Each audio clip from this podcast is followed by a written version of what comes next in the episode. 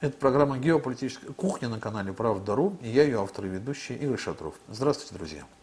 В нашей студии с уважаемыми экспертами мы беседуем о внешнеполитических интересах, которые с течением времени могут меняться, но всегда остаются главным основанием для принятия решений на международной арене. В тот момент, когда весь мир озабочен перспективами диалога России и Запада о проблемах международной безопасности, на постсоветском пространстве происходят процессы, которые при отсутствии должного внимания к ним способны повлиять на эту самую международную безопасность самым негативнейшим образом. И речь не столько даже о сошедшей с российской орбиты Украине, а, напомнивший о себе в первых числах января Казахстан а, показал, что и в близких России странах Евразийского экономического союза существуют угрозы, которые могут внезапно дестабилизировать ситуацию внутри и вовне. И такое развитие событий, несомненно, отразится на России, затронет наши интересы. Еще не остыли в памяти беспорядки в Белоруссии, Армении, Киргизии. Что делать? Как минимум надо хотя бы точно знать, где можно упасть, чтобы успеть пораньше подстелить соломку. Ну, а в идеале, конечно, необходимо предотвратить условия, порождающие подобные кризисы. Угрозы и перспективы для стран Евразийского экономического союза в 2022 году обсудим сегодня с главным редактором Центра изучения перспектив интеграции Дарьей Хаспековой. Здравствуйте, Даша. Здравствуйте, Игорь. Ну вот, я уже сказал, что год начался с очень интересных событий в Казахстане. Затем блокаут случился в Киргизии, Узбекистане и Казахстане. А информация буквально вот вчерашнего вечера, перестрелки на границе Таджикистана и Киргизии, стран, которые э, несколькими днями раньше вместе э, в рамках миссии, миротворческой миссии ОДКБ помогали э, успокоить э, Казахстан. Казахстан, и это еще не закончился январь у нас. А, ну, э, о чем это говорит? А, говорит ли это о том, что Евразийский экономический союз, а в данном случае вот это происходит действительно именно на пространстве Евразийского экономического союза. Это еще э, и Организация, кстати, договора о коллективной безопасности, где чуть больше членов, но тем не менее все страны Евразийского экономического союза там присутствуют. Да? А это две организации, которые не до конца закончили процесс формирования, если даже между членами э, э, этих союзов да, возникают конфликты. Или это вообще обычная практика э, нашего времени, и происходит это не только на постсоветском пространстве, но, в общем-то, и во всем мире. Ну, мне кажется, что, во-первых, тут много, естественно, факторов следует выделить. Конечно же, во-первых, государства относительно молодые. Да? Не, не стоит забывать, что 91 год, хотя уже целое поколение вроде бы прошло, но на самом деле это было не так давно. И, конечно, какие-то процессы, в том числе транзита власти, а, укрепление, формирование новых элит постсоветских уже, да, они еще идут. Это нормально, это адекватно, ну, на мой взгляд, во всяком случае. Кроме того, еще не решены многие вопросы, в частности, вот вы упомянули Киргизию и Таджикистан, не демаркирована граница до сих пор. Ну, конечно, пока ее не демаркируют, можно с легкостью, вот что действительно можно с легкостью предсказывать, будут такие инциденты, к сожалению, происходить достаточно часто, так же, как и в Закавказье, да, пока будет тлеть этот конфликт между Арменией и Азербайджаном, конечно же, неизбежны какие-то инциденты. А, что в этом плане делать? Ну, а, нельзя недооценивать стабилизирующую роль России. Мне кажется, что несмотря на всю турбулентность начала 2022 года, Россия демонстрирует себя огромным молодцом. Мы э, взвешенно спокойно транслируем свои идеи какие-то своим соседям, да, а, не навязываем их и обеспечиваем, являемся, в общем-то, донором стабильности в регионе. Это то, чем и должна заниматься, на мой взгляд, такая крупная держава, как Россия. Поэтому а, и даже роль ОДКБ, в которой Россия, естественно, очень тоже а, сильна и мощна, тоже очень круто себя продемонстрировала в этом году, ее столько критиковали, эту несчастную организацию. И тут э, год начинается с такого удачного э, success story, да, ее участия и э, приведения в порядок страны. Поэтому я считаю, что с одной стороны, конечно, год начался турбулентно, но есть и плюсы. Ну, то есть, да, если выводы будут сделаны, если Конечно. реакция будет соответствующей, то есть не, не, стоит расстраиваться по поводу того, что год начался с таких Конечно. вот событий, как события в Казахстане. Но, кстати, вот мы сейчас будем говорить, начнем, наверное, говоря о Евразийском экономическом союзе, об угрозах и перспективах 2022 э, года и последующих лет, наверное, будем начинать с экономики. Но вот как раз экономическая составляющая даже тех самых событий, которые происходят. Насколько я понимаю, даже на границе Киргизии и Таджикистана Таджикистана, э, с одной стороны, отсутствие демаркированной границы – причина, да, но с другой стороны, э, там э, в этих перестрелках объектами воздействия была, стала линия электропередач, то есть проблемы энергетические, от этого энергетического кольца Центральной Азии, от которого многое зависит экономики трех государств. Конечно чуть не легли после какой-то аварии, вроде бы в Узбекистане. По словам Казахстана, вот я то, что услышал сегодня утром, вроде бы все-таки нашли виновных в Узбекистане, хотя днем раньше говорили, что э, это Киргизия, а еще днем раньше, что Казахстан э, с его великим э, майнингом, которым, по которому он занимает вторую позицию, да, по-моему, угу. в мире даже, да, по количеству майнеров. То есть, э, мало того, что не сформировавшиеся политические системы и политические элиты, но есть еще какие-то а, экономические издержки прошлого, может быть, или формирующиеся новые экономические модели, которые не до конца оформлены, которые тоже становятся а, причиной кризиса в этом регионе. То есть не всегда дело в границе. Ну, конечно, естественно. Экономика тоже очень важна, и уж тем более для ЕАЭС. Но на самом деле, опять-таки, я сегодня такой человек, который сворачивает на позитивную сторону. Так. Ведь это же э, плохое событие демонстрирует нам позитивную тенденцию. Так. А, мы сформировали кластер экономический, который действительно зависит друг от друга, и это же здорово. А, я уверена, что если бы подобная ситуация произошла в Европейском Союзе, естественно, тоже там легли бы несколько стран, пограничных городов-то точно. То есть мы действительно работаем сообща, и то, что мы зависим друг от друга, это хорошо. С одной стороны, С одной да. стороны, конечно. Но когда потом военным образом пытаются решать, даже вот таким вот хулиганским военным образом, пограничными перестрелками пытаются решать э, проблемы снабжения электроэнергией, это, конечно, странно. Ну да, э, насколько я читала, что, естественно, они еще пытались по ЛЭП стрелять просто, ну как, такой мести гражданской, да, что вот пусть у вас тоже будет плохо. А, но это скорее относится, наверное, не к экономическому вопросу, а к вопросу безопасности, возвращаясь на шаг назад, потому что когда где-то сосредоточено такое вот да, бурление и есть несколько акторов, которые могут принимать решения, это всегда риски.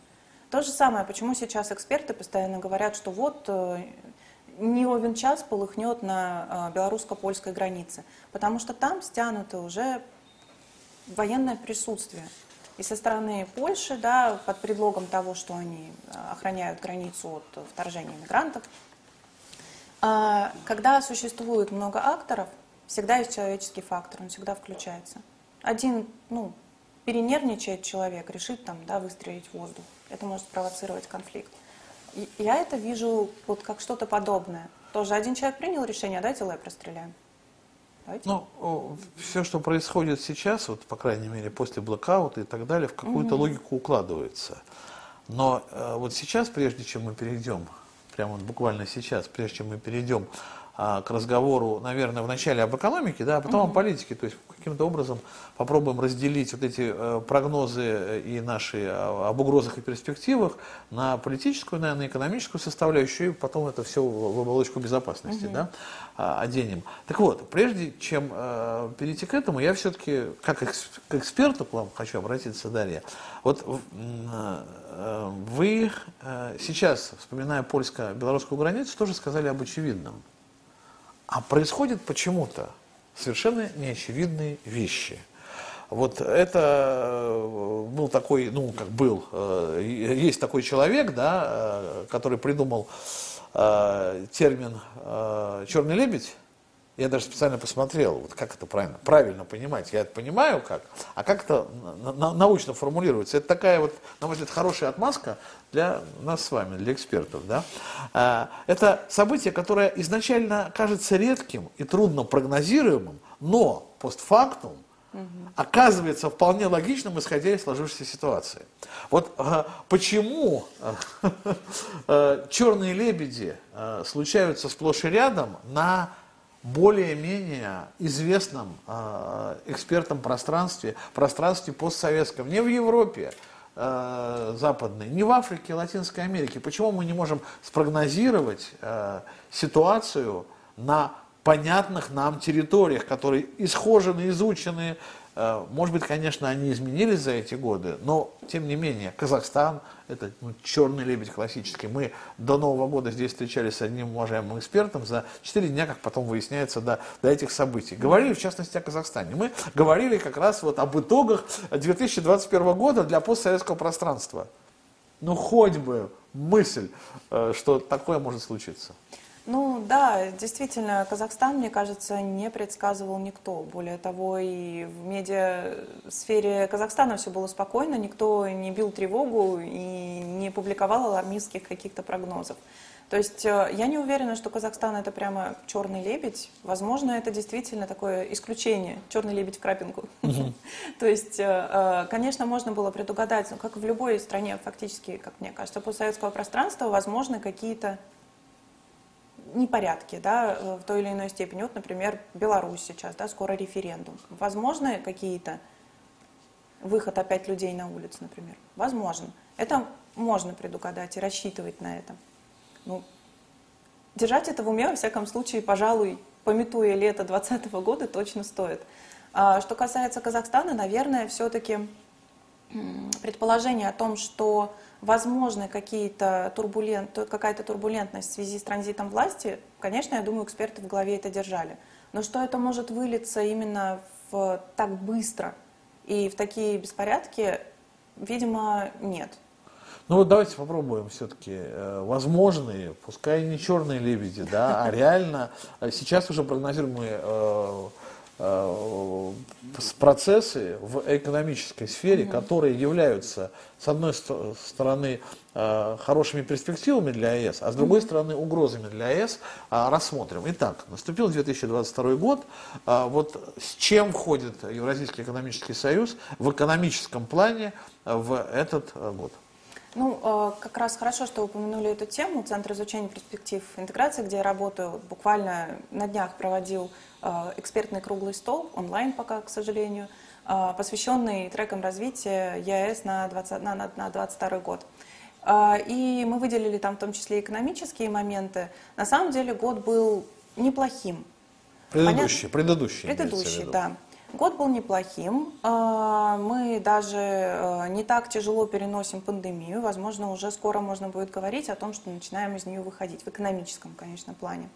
Торговля, э, конечно, чуть-чуть подспала, ну, с начала еще, да, пандемийного периода, но, тем не менее, у нас взаимная торговля сейчас составляет 70 миллиардов долларов, если э, мне не изменяет память, за 2021 год. Но это по прогнозам экспертов, это э, понятно будет, наверное, где-то к марту, да, более такая официальная уже четкая статистика выйдет, но это неплохо.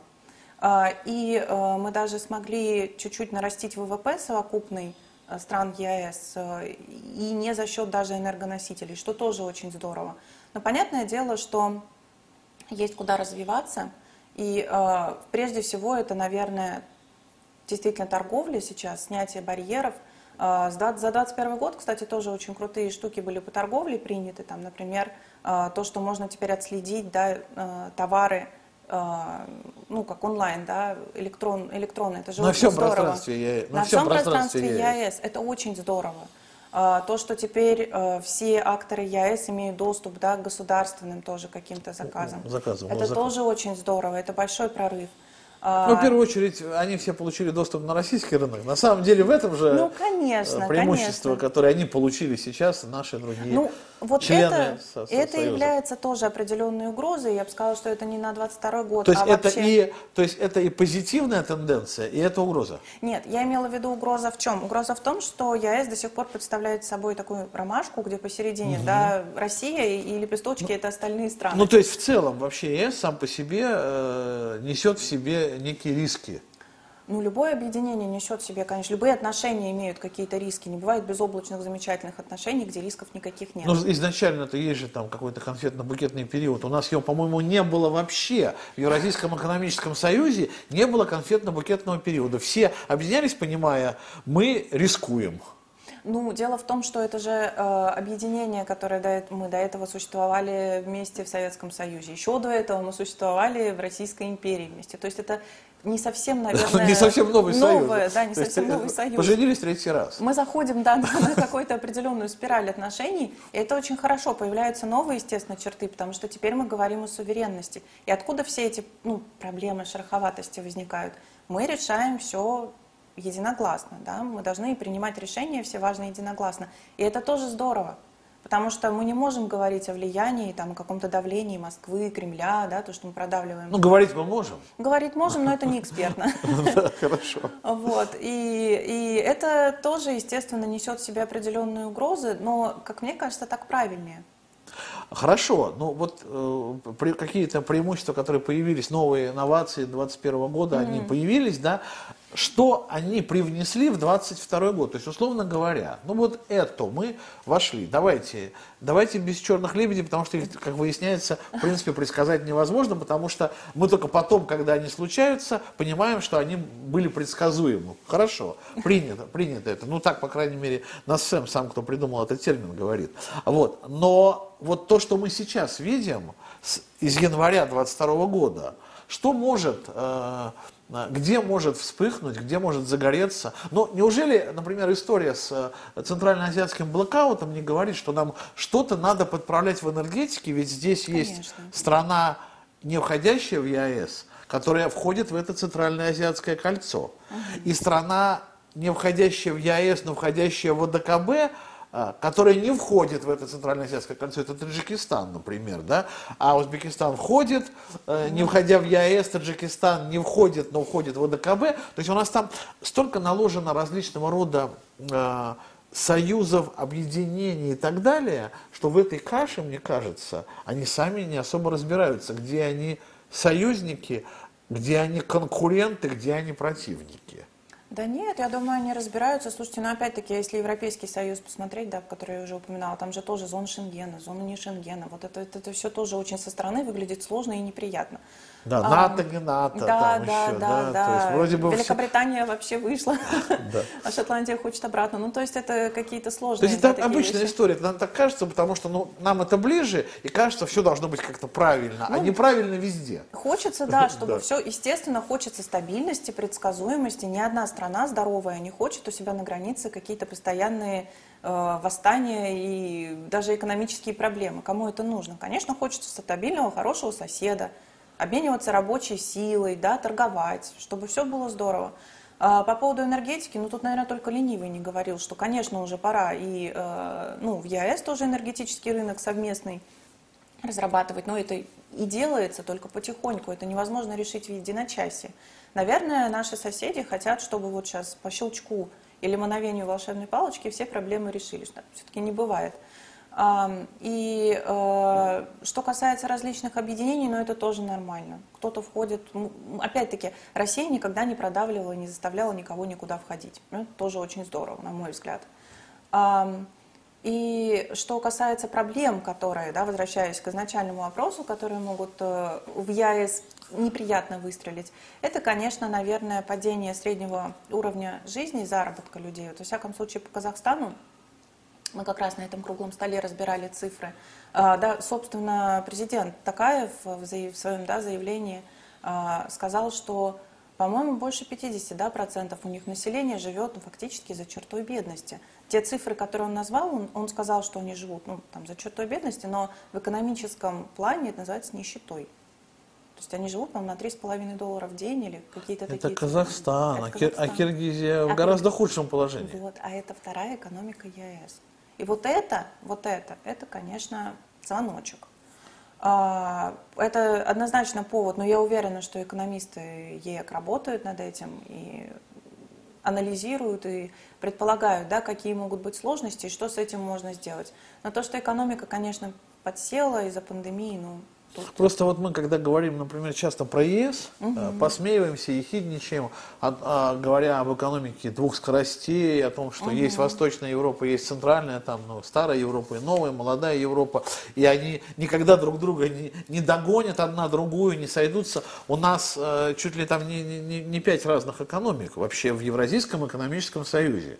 Ну, ведь действительно, э, модели экономические формально вроде бы одинаковые – но есть... Ну, разные. Даже Беларуси разные. с Россией, но если например, Беларусь, абсолютно разные. Беларусь, да. наверное, отличается, да. но я думаю, что четыре остальных страны, они имеют примерно одинаковую модель.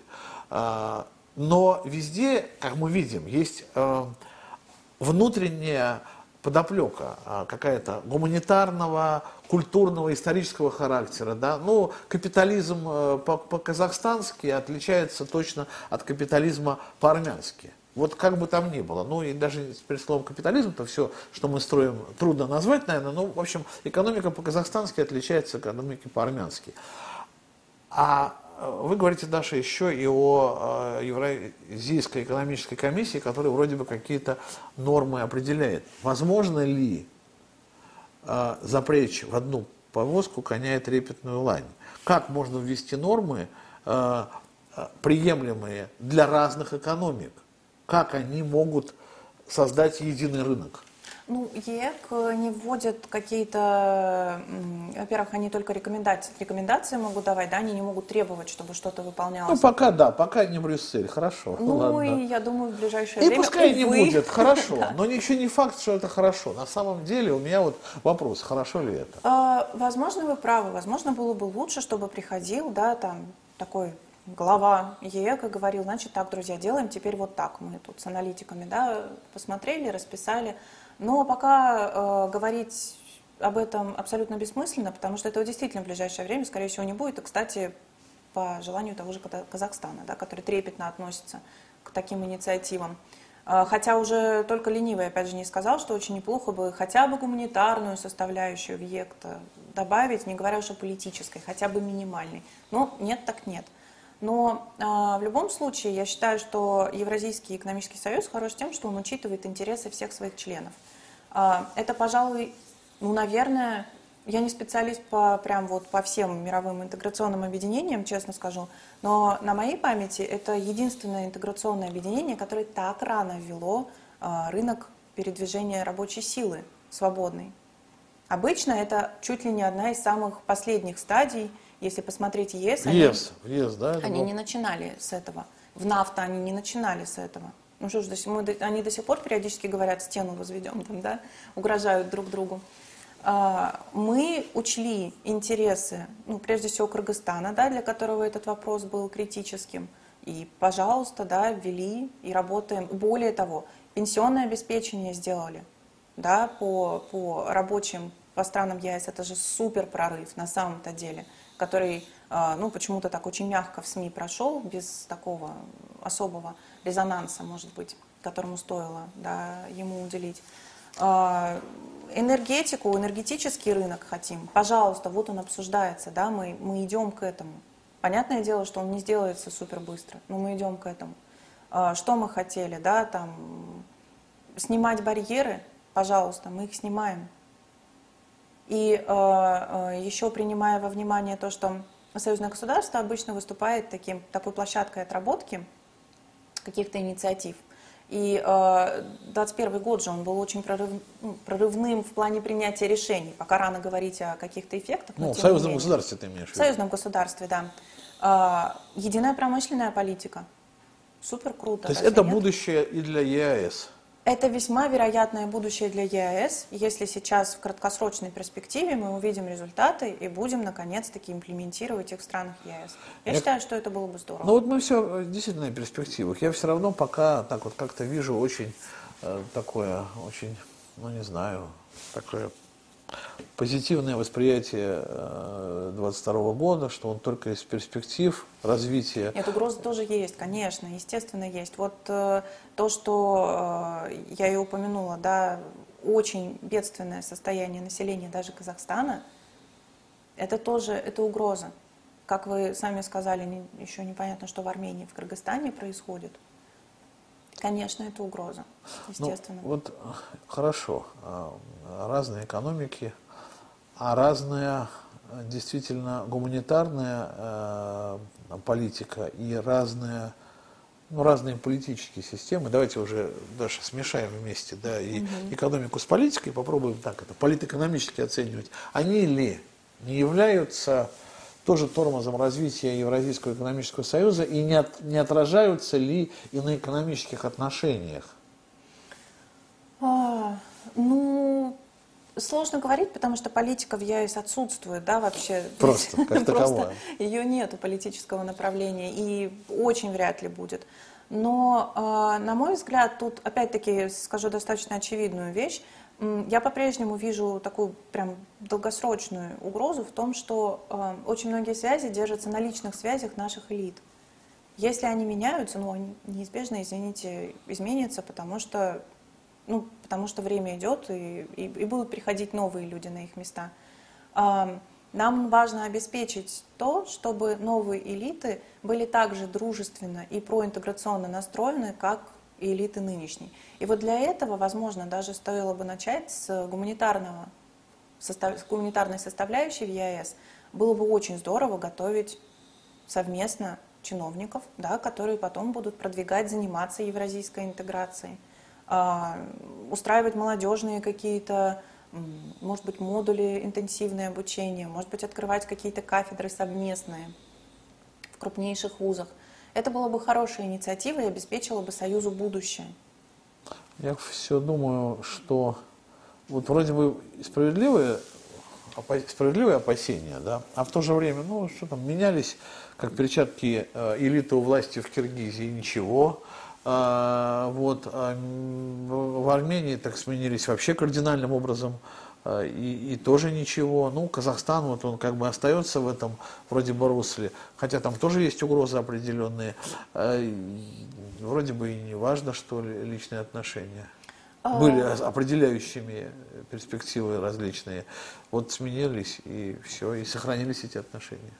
Ну, у Пашиняна, пожалуй, да, хороший пример, потому что он все-таки представляет, ну, он уже помоложе, да, представитель другого поколения. Ну, поколения и все-таки да. других взглядов. Да, у, ну, а у Армении какой выбор, извините? Ну, она в не очень хорошем положении находится. Так у нас все, все получается, друзья-то в не очень хорошем положении. Но важно, а, я не говорю о том, что они могут отвернуться от России. Их, в общем-то, выбора нет. Ну, как можно отвернуться от огромного соседа, гигантского, да, который вот э, есть на, на, на их границе? Ну как, ну, в, Евро, в ЕС да. вступить.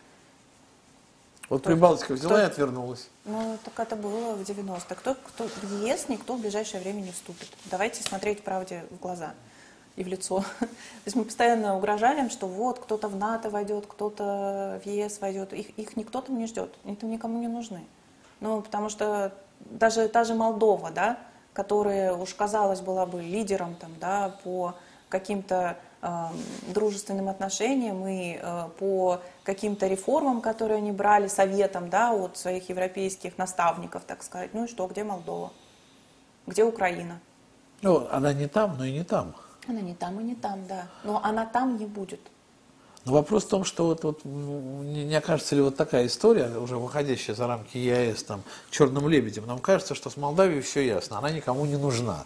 Но такого не бывает. Ну, так же и здесь. Не нужна. Нет, Нет, ну вот так получается. Она не нужна как член ЕС. Хорошо, хорошо. Ну, это только это легкая такая, э, легкая радость от этого только, что она как член ЕС не нужна. Но с другой стороны, э, нам кажется, что может быть только, что тот же Казахстан э, обречен быть только в союзе с Россией?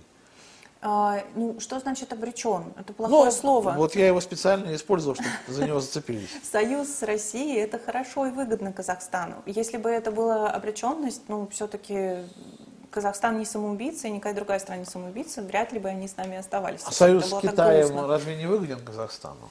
он выгоден, но э, Китай экономически существенно более сильный игрок. Вот и все. Так, сильным игроком союз. Ну, там будет полная потеря, по крайней мере, экономического суверенитета. суверенитета конечно. На самом деле страны Центральной Азии, они, с одной стороны, очень ну, много хорошего видят от Китая. Это нельзя отрицать, нельзя э, демонизировать Китай. Но это все-таки опасная стезя. Ну вот опять, вот мы сейчас уже сразу же в тему безопасности перешли, получается. Все ну, это, да. ну потому что нельзя одно без другого. Политику ну, без Китай экономики. безопасность не лезет. Пока. Не лезет. Пока. Не лезет. Но не является ли он угрозой э, хотя бы э, гипотетически и хотя бы в какой-то перспективе не может ли сформироваться как серьезная угроза, если мы будем так безразлично относиться к судьбам центральноазиатских государств, имея в виду, что некуда им деваться. Мы так говорили, дорогая Даша, об Украине. Мы почти так говорили о Белоруссии. Я не говорю, что им некуда деваться. Я, это я сказала по поводу Армении, но ну, действительно сложно не, не, не, я насчет деться. деваться тоже обостряю. Конечно, угу. не надо здесь в данном случае оправдываться, никто не, не упрекает в том, что... Но есть такое мнение у определенной группы экспертов и ну, политиков, куда этим странам деваться. Они или с нами, или нигде. Не может такого быть. Ну нет, э, да, нигде такого понятия не существует, естественно, что это за вакуум. Но э, штука в том, что мы не безразличны к их судьбам. Ну, посмотрите, сколько мы всего делаем, а, сколько мы вкладываемся и инвестируем в их экономике. Инвестируем в безопасность. Россия, ну вот, хоть что делайте, но Россия единственный донор сейчас безопасности в Центральной Азии. Это Особенно мы... после того, как ну, США собрали да. вещички и уехали из Афганистана. Но в то же время вот США собрали вещички, уехали из Афганистана. Вроде бы все ясно. Россия э, единственный донор безопасности. Угу. Но страны, оказавшиеся в пограничном положении с талибами, э, вот, э, например, Узбекистан, да, угу. он не член э, ОДКБ, я, сейчас мы говорим о безопасности, значит да, ОДКБ, да. не будем называть ЕАЭС в данном случае, но он же не член ОДКБ, он не считает, что так, с этой угрозой он сам не справится, значит кто-то либо переоценивает, Э, либо недооценивает там донорство России, либо переоценивает свои возможности, либо мы переоцениваем отношение к нам позитивное. Э, у нас очень хорошие отношения с Узбекистаном на данный момент. Я, к сожалению, не могу э, ничего прокомментировать по поводу наших соглашений по безопасности. Я просто не эксперт, я не знаю. Но я уверена, что для того, чтобы получать какой-то, ну, прикоснуться да, к, к ресурсу безопасности, скажем так, не обязательно вступать в ОДКБ. И опять-таки, я это уже упоминала, Россия в этом плане ни на кого не давит.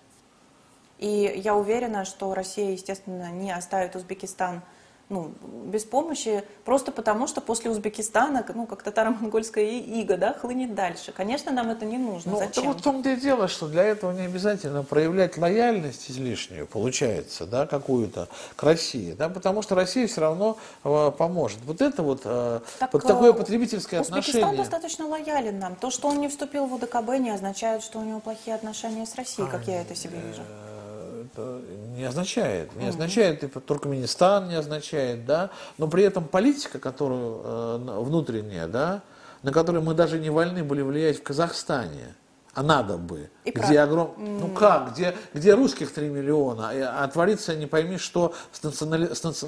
не пойми, что творят националисты. Вот мы говорим, вспыхнул Казахстан 2 января.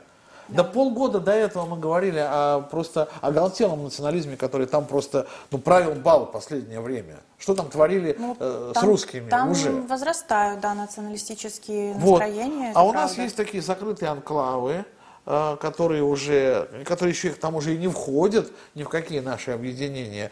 И там, что там творится, какая там политическая система формируется, насколько культ личности лидеров, например, в Центральной Азии э, э, является угрозой для региональной безопасности, да, или не является. Никто даже проанализировать не берется в публичном пространстве об этом не говорит, потому что, ну, как бы...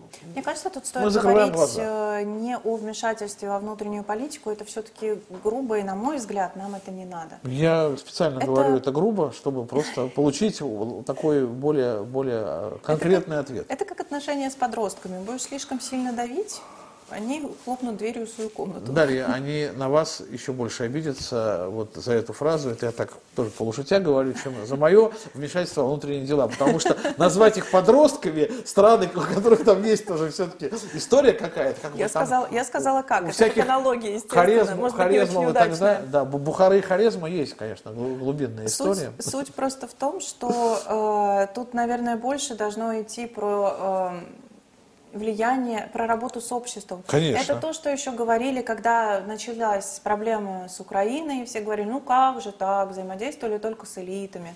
А, а общество упустили, распустили, и вот оно как бы стало таким э, ну, хотя с Украиной еще сложнее, потому что оно не гомогенное, изначально было очень расколотое.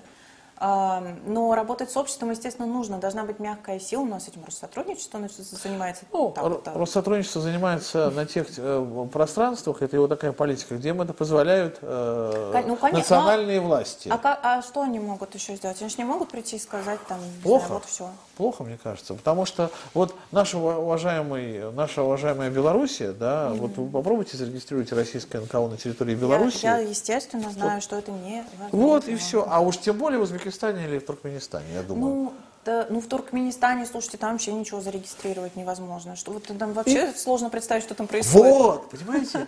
То есть, а это рядом с нами. Представляете, Дарья, о чем мы говорим? Вот очень хорошо, что мы к этому пришли, угу. и сейчас будем какие-то подводить уже итоги. Угу. То есть есть э, хорошо, что это еще не член интеграционного проекта нашего. Так он но...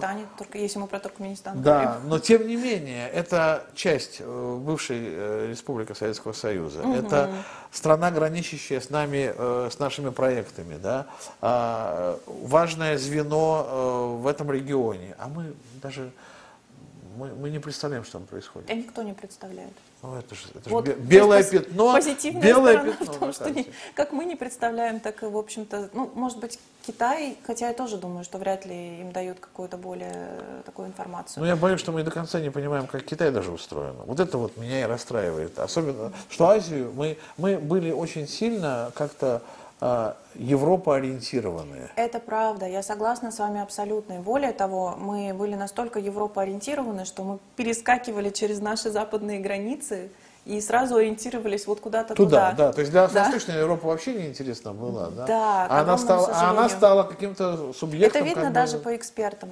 Когда, ну, пытаешься созвать людей там в проект, например, или э, заказать текст, ну, я как редактор, это всегда, всегда видно. Пожалуйста, западников огромный список. Ну да, Франция, Германия, Франция, да, Германия, США, безопасность США. США, партии Германии, а, что хотите. Объясни, что происходит в Чехии, почему да, там такой да, президент, да. И, и, а и такое правительство. И, да, что, и да. что ждать дальше, что да, да, да. Далее, скажите тогда, давайте подведем некий итог, угу. несколько минут у нас есть. Вот смотрите, э, все-таки э, по трем вот этим компонентам разложим 2022 год mm-hmm. для ЕАЭС. Итак, а, в экономическом плане а, какими-то, как можно описать ситуацию этого года? Это год, ожидается год какого-то роста и развития Евразийского экономического конечно, союза. Безусловно. Все-таки, да? Да, конечно, конечно. Ну, у нас ожидается больше, более плотное развитие в цифровой сфере, и прям очень надо, особенно, ну, мы видим, да, пока все э, турбулентно и очные какие-то моменты все равно из-за пандемии. Отложены. Отложены, да. да. Очень хорошо, что это развивается, и у нас вообще есть все шансы стать чуть ли не лидером в этом плане, потому что ну, Потому что у нас, Мировым имеется в виду. Э, ну, во всяком случае, если мы говорим про э, европейскую да, часть, ну, вообще да, потому что у нас очень крутые специалисты и в Казахстане, и в Беларуси. Ну и про Россию я тоже прям молчу. У нас есть все шансы, и нужно работать в этом направлении. Они потихоньку работают над энергетическим рынком, разрабатывают да, дорожные карты, это тоже очень здорово. А, здорово, что, несмотря на турбулентность э, в Казахстане, не просел, э, не просел рынок энергоносителей, а для нас это важно. Ну, и, и для России, и для Казахстана, кстати, да, потому что они зависят от э, какой-то да, перепада ценные энергоносители. А, поэтому пока все достаточно на ну, то есть мы видим, видим, видим 2022 год как такой год позитивный для ЕС в экономическом Остро, плане. Осторожно позитивный, да, естественно, не, не то, чтобы будет прям огромный прорыв, скорее всего, наверное, все-таки нет, но спокойное поступательное развитие и постепенный выход на допандемийные показатели Вполне. Хорошо, но тогда э, странно после всего этого задавать, э, задавать вопрос, наверное, об угрозах э, в сфере безопасности, либо, либо они существуют, потому что есть еще и внешние игроки, а, которые могут каким-то образом в эти процессы вмешаться. Есть ли такие угрозы здесь, там, хоть на каком фронте можно ожидать, где подстилать соломку? Ну, мы, мы уже просто снопы свозим в Закавказье, это понятное дело, там, там и Турция пошаливает. Но э, я еще не читала, у них встреча должна быть трехсторонняя, да, Баку, Ереван, Анкара должны пообщаться. Вот посмотрим, да, где, где мы находимся сейчас, какая, какой у нас статус. А, очень хорошо, что до сих пор никто, даже из мировых лидеров, не оспаривает э, влияние России как донора безопасности в этом, на постсоветском в этом регионе в целом. Да, это очень позитивно. Да, даже на Ближнем Востоке, в Сирии, да, ну то есть все равно Россию привлекают к беседам, к диалогам. Россию привлекают к беседе по Украине. Россия... Было бы странно.